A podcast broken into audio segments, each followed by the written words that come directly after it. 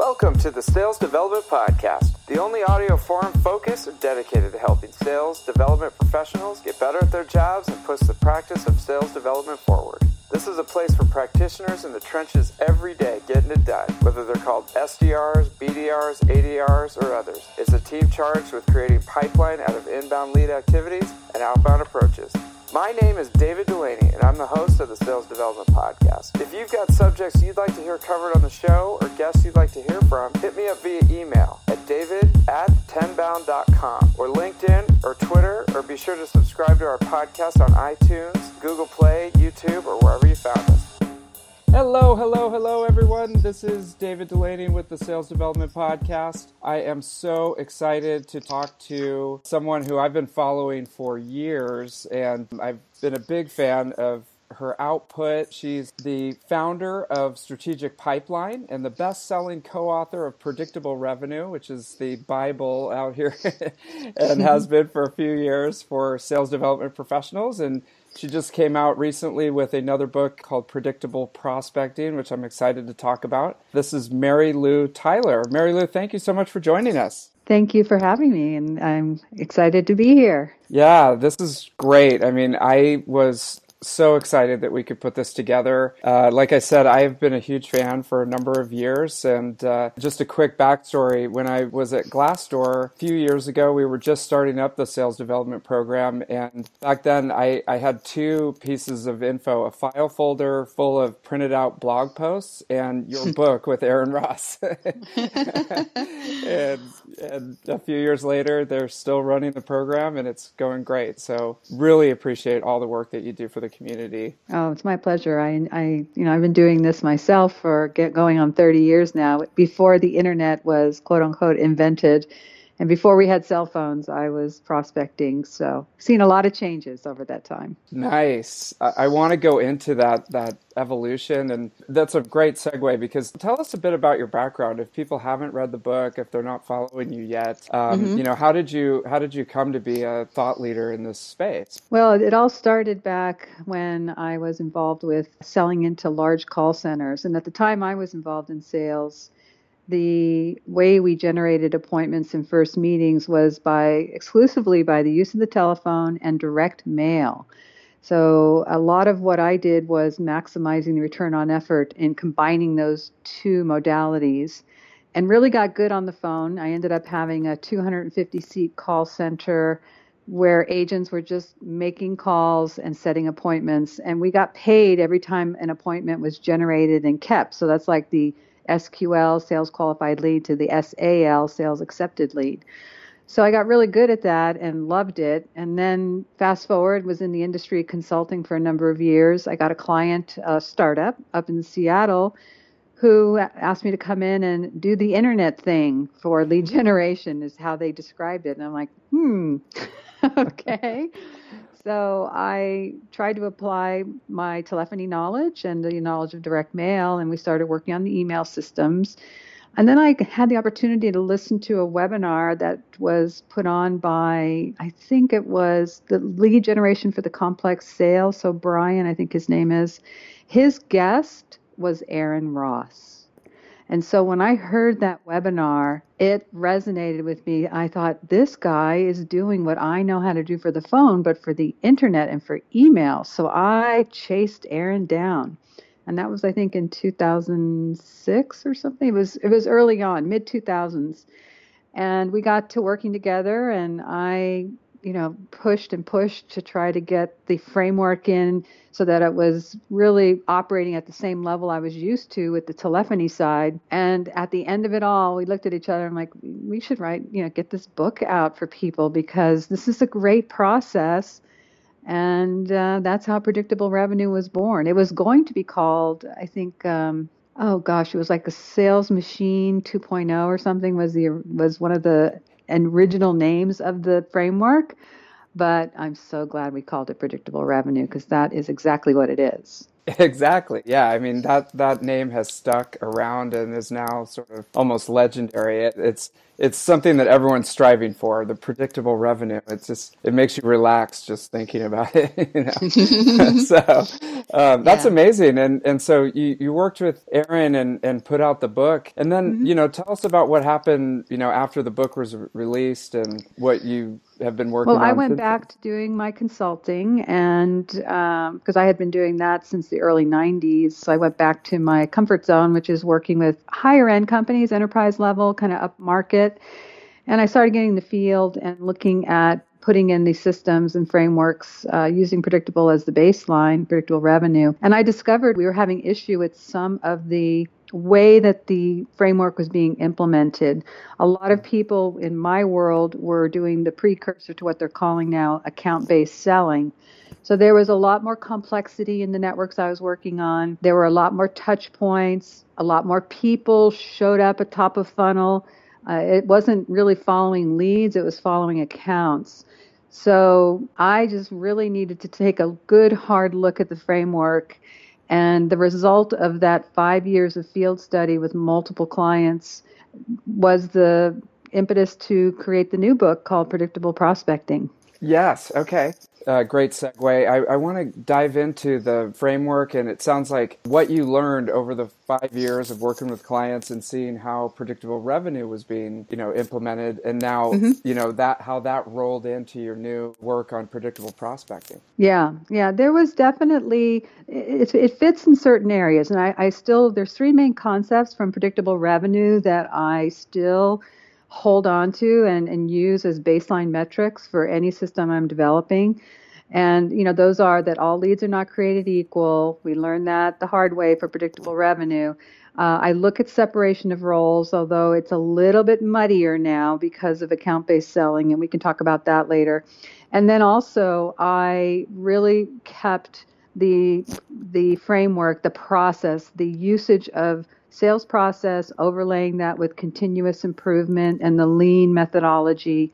So those three things I still hold on to, and I I created a new framework with that as the baseline, and then I started implementing in these companies, and we didn't have the luxury of adding a lot of stack. Like the smaller companies are stack rich. The larger companies, you get maybe two or three of the apps, and, and you know then you got to go through major discussion in order to get a new app installed. So we had to work with tools that were probably not as robust and as as widespread as the startup community has.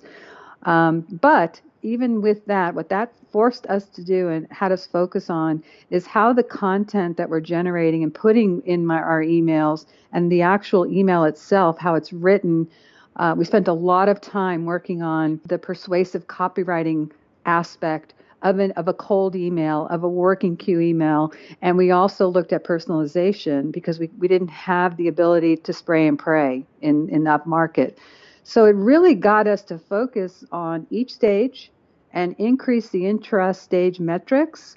And then from stage to stage, we really got good at figuring out how to reduce the lag. So that formula that you you all love on page 42 of predictable revenue was really the formula that I used in generating this new framework. Okay, this is really interesting. Okay, so the three big takeaways from predictable revenue all leads not created equal, specialization, and, and lean methodology are mm-hmm. that those ideas are carried over. So they're yes. they're they're still very valid. And that that's really interesting. So all leads are not created equal. Tell me about that because I did a stint in predictive analytics looking at lead databases and how to sort them out. Um, mm-hmm. But that was sort of the gold standard was how do we separate leads? And all leads are not created equal for sure. Right. And in the larger accounts, when I say larger account, I mean the accounts that they're enterprise based. You know, they're selling products and services that might be at a different price point than,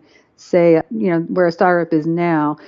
We also had very robust marketing departments. Uh, there was a lot of cultural and corporate issue with marketing. Uh, so, what, what I mean by all leads are not created equal is that an SDR or an ADR or a BDR may be handling multiple sources of leads as part of his outreach. It's not just a cold list. And predictable revenue, you know, if you look at the five stage framework, one of those stages is get a list. Well, that wasn't available always for us in the upmarket accounts because they had a house list or there were other sources of leads coming from executive briefings or trade shows. So we had more of a gravitational pull from multiple lead sources that the SDRs, you know, they were actually, there was an MBO in place, which meant that they had to follow up on certain leads, and that was not negotiable. So we really had to separate the minnows from the whales, if you will. yep. And we also had to look at and figure out a, an internal scoring system that allowed us to say, look, the leads in this tier, they're great. I'm so happy we have them, but they're not meeting the criteria of high revenue potential, high likelihood to close. So we're going to put them in a, in a nice sequence with email to help warm them up and bubble them up to the top. But we're going to ask them to do a little bit more work before we're going to talk to them. So that was a big difference from what we did with predictable revenue, which is we got the list, we're targeting who we want, and we're putting them through automation to get that referral. We just didn't have that capability or, or the ability to do that in, in a lot of the accounts that I was working on. Yeah, no, I think, you know, if you look at the database as a whole, I mean, I think thing number one is we've got to sort it out into some kind of buckets uh, based mm-hmm. on, you know, the, the account size and the yep. uh, persona that we're talking about and things like that. And and if folks on the call, if you if you haven't thought about that yet and you don't have that worked out, you can do it in house with your own scoring system for accounts and names, eh, or there's vendors out there that can help. And again, it's a process that where you have to purchase that, but you've got to have that sorted out first. Um, I would think. Most definitely. Yeah. And the other yeah. thing that you mentioned that wasn't really talked about in predictable revenue was this concept of the persona. And really, predictable prospecting expands on the persona to actually say it's not even about marketing's personas or product marketing's personas. We need to create a sales specific persona that we're going to target the reason being is when you think about a marketing persona, the call to action that marketing is trying to get for us is the marketing qualified lead, the MQL. But as a business developer, our call to action is the initial appointment, is the initial meeting, the follow up meeting, the face to face, whatever it is. So, by definition, the marketing personas are not giving us enough in order to be able to craft a compelling conversation to get to first meeting. So predictable prospecting dedicates an entire chapter to persona development and there are entire books on the subject, but we've you know we've synthesized it down into a chapter and we reworked the predictable revenue ICP into what we're calling an ideal account profile, which is an IAP. Okay, this is really interesting. So there's sales specific personas. And because, most definitely. Okay, that's really interesting. So because we're going after the appointment on the sales right. development side, we need to rethink the personas that they're giving us from marketing. A hundred percent, because we okay. also have to think positionally in the pipeline. If we're tasked with follow up on leads, they're not all outbound then we that person may be entering in working status instead of cold status because they filled out a form or they were brought in through an executive briefing that a workshop or whatever.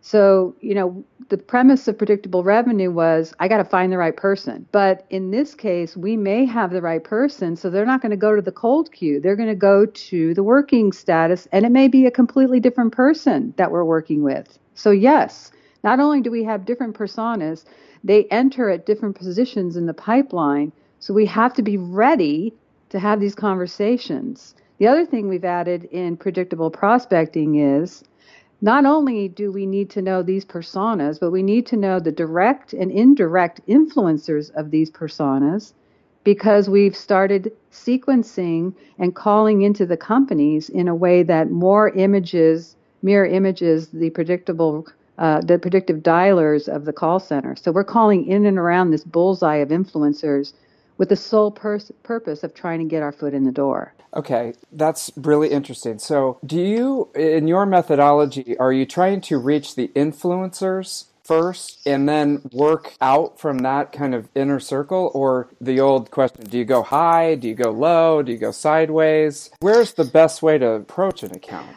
It, I think it depends on your level of comfort as an SDR. For me personally, okay. Marylou, since I've been doing this for 30 years, I go directly to the bullseye, the main man, the main lady. I go right to the middle. but if you're just starting out and you're starting to get your feet sort of, you know, equilibrium set, you may start in the outer ring and look at indirect influencers for warm referrals and then work your way in. But the bottom line is is your sales development program firing on all cylinders? Are your people, processes, and technology aligned to get you the appointments, pipeline, and close one you need to be able to hit your goals? Finding experts in the field of sales development is a real struggle, but you have to hit your pipeline numbers today, not sometime in the future when you can step back and take a wider look at your program. Tenbound is ready to help. Head over to tenbound.com for more information and to sign up for a free assessment of your current program. That's tenbound.com. You want to talk to whoever is going to be that person who will either refer you into vis- to a meeting, refer you to the person you want, or the person themselves. So you got to be smart and strategic about how to work that bullseye based on the account that you've profiled as high probability of closing with high revenue potential.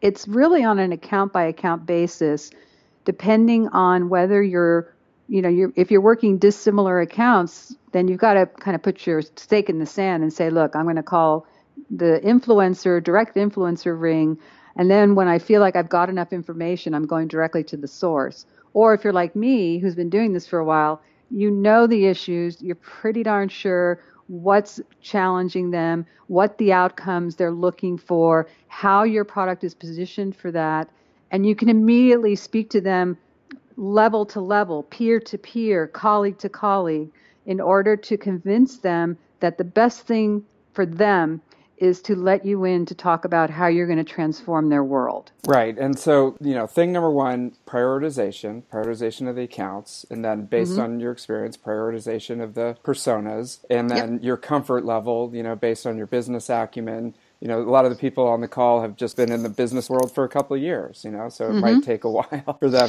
to get to that level. And then the second point that you've brought over from your original work was the specialization. Kind yeah. of segues into that. Um, are, are you still a believer in specialization of the sales development and the sales team? You know, that's a really good question, and it's it's philosophical and it's cultural. Okay. There are some companies where you, you know, you can speak to your blue in the face and they're not going to let their folks not prospect. So what I do with those clients, I said, okay, fine. Let's give them their top 20 core accounts, you know, and they're going to go ahead and prospect into those top 20. But let someone else handle second and third tier for them. Warm up the chill get them to a point, serve up the appointment, and then do a nice handoff a la predictable revenue. There's also, though, what I'm seeing is the separation of the SDR role. And this is based on account based selling, is that we're now seeing an SDR that may take it into the pipeline to get the first appointment, or there may be an SDR that takes it all the way through qualification. Like that's how predictable revenue is written to get them all the way through to the SQL, sales qualified lead, and then do the handoff. Uh, but we're seeing that some people are stopping at the meeting. They get the meeting, the AE comes in, and that's and then they're done. So there's a little bit of a separation even in the SDR role as to you know SDRs who are just learning the ropes, and then more seasoned SDRs who may even stay in the role forever. I've had some clients who have been in the SDR role for 10 or more years, but they take it a lot further into the pipeline. The candidate profile doesn't necessarily have to be someone who's fresh out of college and looking for their first job. And some of the best SDRs that I've worked with have been lifers. They just love the job. They love talking to people, and they're really good at it. And and um, you know that's that's what they love to do. So I would definitely say give anybody a chance if they can do the job and they, they want to do it. Now, what about uh, specialization you know, going a little deeper on the SDR side, do you think that a hybrid SDR is kind of the way to go? So they're handling inbounds and they're going outbound. Do you separate those? Well, that really is a volume decision. And the predictable revenue formula, I think, still holds in a lot of cases where if there are 400 inbound leads coming in on, a month, then that does require one person to do the job. If you have less than that, um, then you got to really focus on your day in the life because for outbound to work, the most important concept is block time. We've got to sit mm-hmm. down and we've got to make phone calls within a block, and we're single tasking. That is mm-hmm. one area that I press on still to this day because it works and it's worked for years. It worked in the call center, it works here. You cannot make a phone call, then do email, then check your text. No, you get on the phone and you call your top 20 or whatever it is you have in your calling list, and you do not surface again until you're finished with that. And that is a habit that if you just do that, you will make your quota. You will go to President's Club. You will go to the Mediterranean with your wife or your kids or whoever and have a great time because you have allowed yourself to be systematic and habitual in making phone calls. Now, when you're set, when you're following up on inbound leads, like I do, this is my role. I'm a split. Um, I spend Tuesdays and Fridays with block time on outbound. And that's enough for me to generate the number of qualified ops that I need and want per month in order to, to keep my revenue where I want it. So I think it's a matter of looking at inbound lead flow and also really being focused on your day in the life. And we have modified the day in the life a little bit in predictable prospecting because we're seeing a lot of the blend of inbound, outbound, and other leads coming in. Yeah, you know, there's a couple things that that brings to mind. I love the blocking. I mean, you, you've got to singly focus. I think there's so a billion distractions um, that can come up. It's so easy to be entertained and take your eye off the ball. But major props for doing your own outbound and building your business every Tuesday and Friday. I, I, I, think that's something I need to work on too. So good for you to be on the on the phone doing it. And it brings me a question I had in mind is some of the new products that have come out over the last, you know, three to five years, like SalesLoft and Outreach and Persist, that are built specifically for the SDR channel. Do you ever come across those in your work? And what are your thoughts on the way that they put those together? I've come across two of the three, not Persist, and it may be because of where I sit with accounts. Mm. Um, Outreach.io, I've come across, and SalesLoft. In fact, there's a case study of SalesLoft in our book uh, Kyle Porter, who's the CEO, is kind enough to share that with us, that we can include that, the importance of cadence and the importance of sequencing. Uh, so we used him as the case study. But I think what's great about those tools is that think of, you know, spinning plates. A friend of mine used to say that you, you start spinning a plate at the beginning, and by the time you get to the end, the first one is just, you got to go back and spin it again. That could be what your queues look like with follow up on email. You get lost because remember, we're doing eight to 10 touches now with the sequencing methodology, whereas predictable revenue, that 7 to 9% response rate was based on emails 1, 2, and maybe 8. You know, the, mm-hmm. the first and second email going out, and then maybe nothing happened after that. But now we're doing a, a defined number of emails. We're doing conversion rate optimization on everything now and so there's a, a lot going out. And still, we have to do our 250 net new a week if we want to get eight to 10 opportunities a month. That's still the predictable revenue waterfall that I follow with all my clients as a baseline.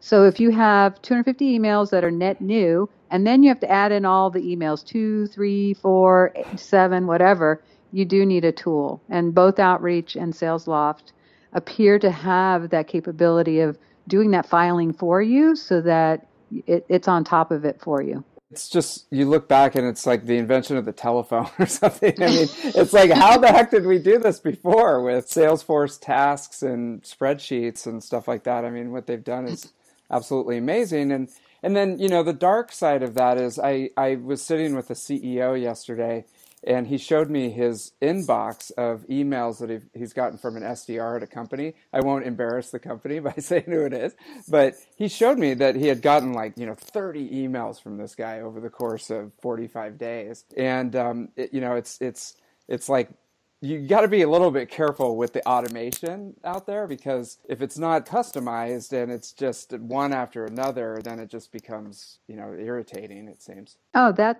for sure. And that's why yeah. the newer frameworks, mine included, mm. really look at the persona and we we really focus on how does this person want to be sold to and the hmm. other thing i teach my folks to to do is when you hit that send button are you convinced that you're transforming your persona's world with the information provided in this email if you're not don't send it and we set up the sequences that way as well so this is great because the third pillar that came through from your predictable revenue years was the lean methodology and the mm-hmm. consistent mm-hmm. improvement. So, uh, how are you implementing that now with your clients, or how are you seeing that play out as you put in the new predictable prospecting models? Well, we first look at, you know, like picture the United States, right? The United States has states, there are cities within the states, there are neighborhoods within the cities, there are streets within the neighborhoods, and there's houses on the streets. That is the pipeline. So we tackle it in that fashion. We first look holistically at the entire pipeline and we map out those metrics that allow movement forward or movement out. Because what we're looking to do is maximize the return on the effort and also to reduce the lag. Then we take each station, which is like each state, and we basically take each stage and look at intra stage metrics that, once again, allow us to do forward movement, but they're not allowing us to go from stage to stage because we haven't completed all that activity. What this all boils down to is that we are constantly improving not only the stage itself, but the movement from stage to stage so that we can constantly eke out just a little bit more improvement and reduce the lag in the pipeline. This also necessitated a way for me to put together conversion rate optimization for the emails and how we look at the emails, what's a statistically relevant sampling so we can say, you know what, it's time to change the subject line, or you know what, it's time to change the first paragraph. So I put together a whole process for that for my clients. Okay, that is really interesting. So you, you have to take a step back, get a wide view, look at the entire map of the United States, right? right in your analogy, and um, and then you know that based on the funnel, there's metrics moving forward and there's metrics moving backwards. And you are constantly refining those down and you've built a process out to help your clients with that. And we use the rule of one for everything we do. So for example if we're doing an email we change one thing. It's tempting to want to change the click through or change the te- you know the body and change oh let's change the subject line. No. We do one thing at a time. This is from my direct mail background. Hmm. one thing at a time Everything is coded so we know which email was changed, what was changed within the email, and we're able to look at statistics and metrics for each email performance. Why is this important? Because if we discover email number three with this particular pain theme is allowing us to get meetings, we're going to want to bump that email up to maybe email number one slot because that means theoretically we can reduce the lag. That's how scientific we get when we when we enter that optimization stage in order to reduce the lag in the pipeline and increase the velocity. Okay, that is really interesting. Something that you said, everything is coded. You know, yeah. it, it, it's from engineering, right? It, it's it's it's you, you can't manage it if you don't measure it. Yeah, and you know, I'm a software engineer. I was right. brought up through the engineering background, so my natural inclination is if it's done more than once, you probably can program it. and so right. I yeah, that and direct mail. Direct mail we couldn't we didn't have the luxury of just letting things fly. We had to measure everything right down to the penny, and that is how I approach my strategy for email engines. Same way email engines you know you could take it to voicemails you could take it to live yep. conversations some, some yes extent. we do yeah. we do scripting mm. the scripts are all coded and the voicemails are all coded okay yes. that that is amazing okay so applying engineering principles to sales and sales development you hear mm-hmm. about it you know but i think um, and it's actually another question that i had say you're you're an sdr manager or you're SDR who wants to get into management, and you're looking at this and going, okay, there's a lot here. There's the architecture of building the program and the pipeline, and then there's the optimization now I have to become an engineer. Where do you start as as a new leader or someone just trying to get their arms around the program? Well, luckily, because you have a pipeline, it's like an assembly line. You have to look mm-hmm. at it that way. And along the assembly line, there are intelligence stations. So you graph out those intelligence stations where they're at, and you start focusing. You know, rule of one: focus on one first when you've kind of got that one going, so it's not gunky and you know, full of just yucky stuff, you move on to the next one. And you just systematically do that. You can't possibly hit everything at once, but you can focus on one area and get it running to the point where you're like, okay, this is good, time to move on. We'll come back to you later. And that's how I do my entire framework. I mean, there are 28 steps in the framework that I've developed between predictable revenue and predictable prospecting. They're in a table of elements. They have rows and columns everything is in order and we go through the order with clients so it's not it, you know it looks daunting at first to see these 28 blocks oh my gosh mary what the heck is that but then when we start working it it makes perfect sense and because one thing feeds on another so everything on the row has to be done in order um, and then multiple rows we can attack at the same time and still have a good outcome. Okay, so don't get overwhelmed. Break it out. Make yep. a make a framework. And I love the rule of one. It's a, it's okay. Yes. We're not going to try to fix every problem that we have on the SDR team no. at the same time. We're going to just focus on this one thing, make sure that it's good, and move on. And the easiest thing, the easiest way to think about it for those who are out there is draw a matrix. So draw, you know, a, an X or a box or whatever, and you have four quadrants. The first quadrant is it's low it level of impact and it's really hard to do. So what does that mean? Forget it. We're not going to do that one. If it's low level of impact but really easy to do, then it's a medium. Okay, we may consider that. The best one is if it's an easy to do and it's a high level of impact. So just rate all the things you have to do in a quadrant and focus on just like predictable revenue, we're focusing on high revenue, high likelihood of closing. Here, to make changes in optimization, we're looking at easy to do, high level of impact. Nice. I love that that matrix. I mean, you can use that in a lot of different. You can use that in your life, right? For, you can take that out of the sales world and put it in your own life and go, okay, let's let's really figure this out. So, and and then you're not wasting time on things that have a low impact, right? Exactly. Our yeah. mantra for predictable prospecting is to maximize ROE, return on effort. It's hmm. all about us. It's all about reducing our stress and really being strategic in picking our battles. And the rule of one is one of those rules that says focus on the highest degree of impact that you can make, that is the easiest to do, and then just, you know, notch them off as you go. Same thing with learning how to get better on the phone, role playing, practice one objection once a week or you know stand in front of a mirror or bring your friends to the bar and rehearse with them whatever it is but you're going to get better and better the more that you practice things. And it's the same thing with this. If you're constantly looking at it, you're going to see areas of sluggishness, of gunk. It's a pipeline. It gets full of gunk every once in a while. So you have to really kind of look at that, but only attack it one at a time. Excellent. Excellent. Okay, good. So now you you've got this book that sounds amazing. What are you working on right now? Are, are you still doing the consulting? I, I know you're doing your own prospecting. So what's going on right now for you and, and in the future? Well, I'm doing consulting because I love my clients and they challenge the heck out of me.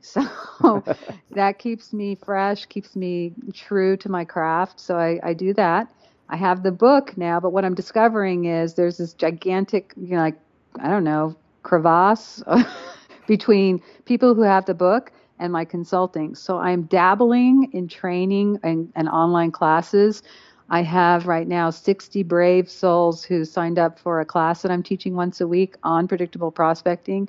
So I may get that into some type of learning system, but I'm not quite sure how that's going to work yet. So I'm experimenting with these wonderful sales executives who signed up. And hopefully, I'll be getting a class out that would at least go through the book in detail. And for those who want to do a deep dive, who are what I consider specialists or experts, you know, I'll have those modules for them. But then the newcomers and the apprentices and the, the people who are actually producing, um, the course will really be focused for them because predictable prospecting is for the sales executive, really. Okay, and is this something you're doing a virtual class where you're actually teaching, and or is it a, a like an online module where it's re- recorded? Uh, it's a live class through Zoom because. I have people all over the world that are attending, and we're we've gone through module two right now. I have six modules, so I've broken it up into a success path for them. We did the assessment together where I told you the United States thing. We we looked at the State of the Union. Then we worked on targeting, and then we're going to work on the engagement, which is the email cadences, the voicemail scripting, uh, the actual scripts for first meetings, things like that. Then we're going to do an analyze class together where I show them how to set up the metrics for them, the real, you know, the Fab Five that we used to call unpredictable revenue. I've added on to those a little bit, but not not too much. And then we work on an optimization sequence, and then from there they have their own personal systemized model for prospecting. And they can take it and run with it. And uh, yep. and and so this is sort of your test class, and then you're thinking about maybe releasing this in the next iteration to more participants. Yeah, and what I hmm. don't know is is is a group. I, I my gut is telling me there still has to be some kind of group like office hours or I'm, I'm not right. exactly sure. Um, so I'm kind of taking it easy to see what's going to work. That's why I'm doing, I mean, I'm available for these guys uh, three hours a week right now. We're doing, I do a class, a repeat class, and then I have office hours. So they're getting a lot of my time. And I'm very grateful because they're students who really want to master prospecting um, read the book, and now they're like, okay, we're going to tell me the good, bad, and the ugly. So I'm learning from them how to teach, essentially. Nice. Well, that is really interesting. And I'll put the link to your website and to your LinkedIn page on my blog after the podcast so people can stay in touch with you. And, uh, you know, I, I'm really interested. I'd like to take that class. So hopefully, um, you know, it comes out to the general public and, uh, and we can take it. Um, so yeah, what I may do yeah. is release some of the recordings and then shrink them down into bite-sized chunks because right now they're 45 minutes long. Um, so you know, even I don't like to hear my voice for that long. So I'm going to try to get them down to something manageable for everybody, and then put them also on MP3 format so you can listen to it in your car. But you know, those are the kinds of things I'm looking to do. I've been very grateful for the work that I've been able to do in this industry. I've been in it for a long time. It's my duty now to give back. So that's I'm trying to find the best medium to do that in a way that will help, you know, our community. The other thing that I love is when people reach out to me because I will I will get back to whoever reaches out to me and that's a promise and I always have done that. Nice. Okay. Well, again, you will have your contact information available and we'll put up some show notes on this so people can get direct access to your material. Mm-hmm. Um, Marylou, th- this has been amazing. Thank you so much. I'm going to go back and hard code my pipeline right now after listening to this. And, yeah, the back of the napkin drawing. That's what I tell my class to do. Just like go nice. draw it on a piece of paper. The bubbles are the stages, and and it was great what I got back. So I'm I'm just really excited. I think uh, everybody's been really great about the class, and and we're going through the book. So it's it's a way for me to teach the book and also to add the stories around the why and the how to. So it, has been a great experience for me as well. Excellent, excellent. And now, in, in a few years, you know, do, the lean methodology, you'll have another book, you know, that has to come out. don't don't think about that right now, but uh, no, know, it's no. Uh, it's it's in play right now. So, well, thank you very much. Um, got a lot out of the call, and um, you, you, just uh, enjoy the rest of your evening, uh, Marylou. Thanks, thanks again. Okay, thank you for your time.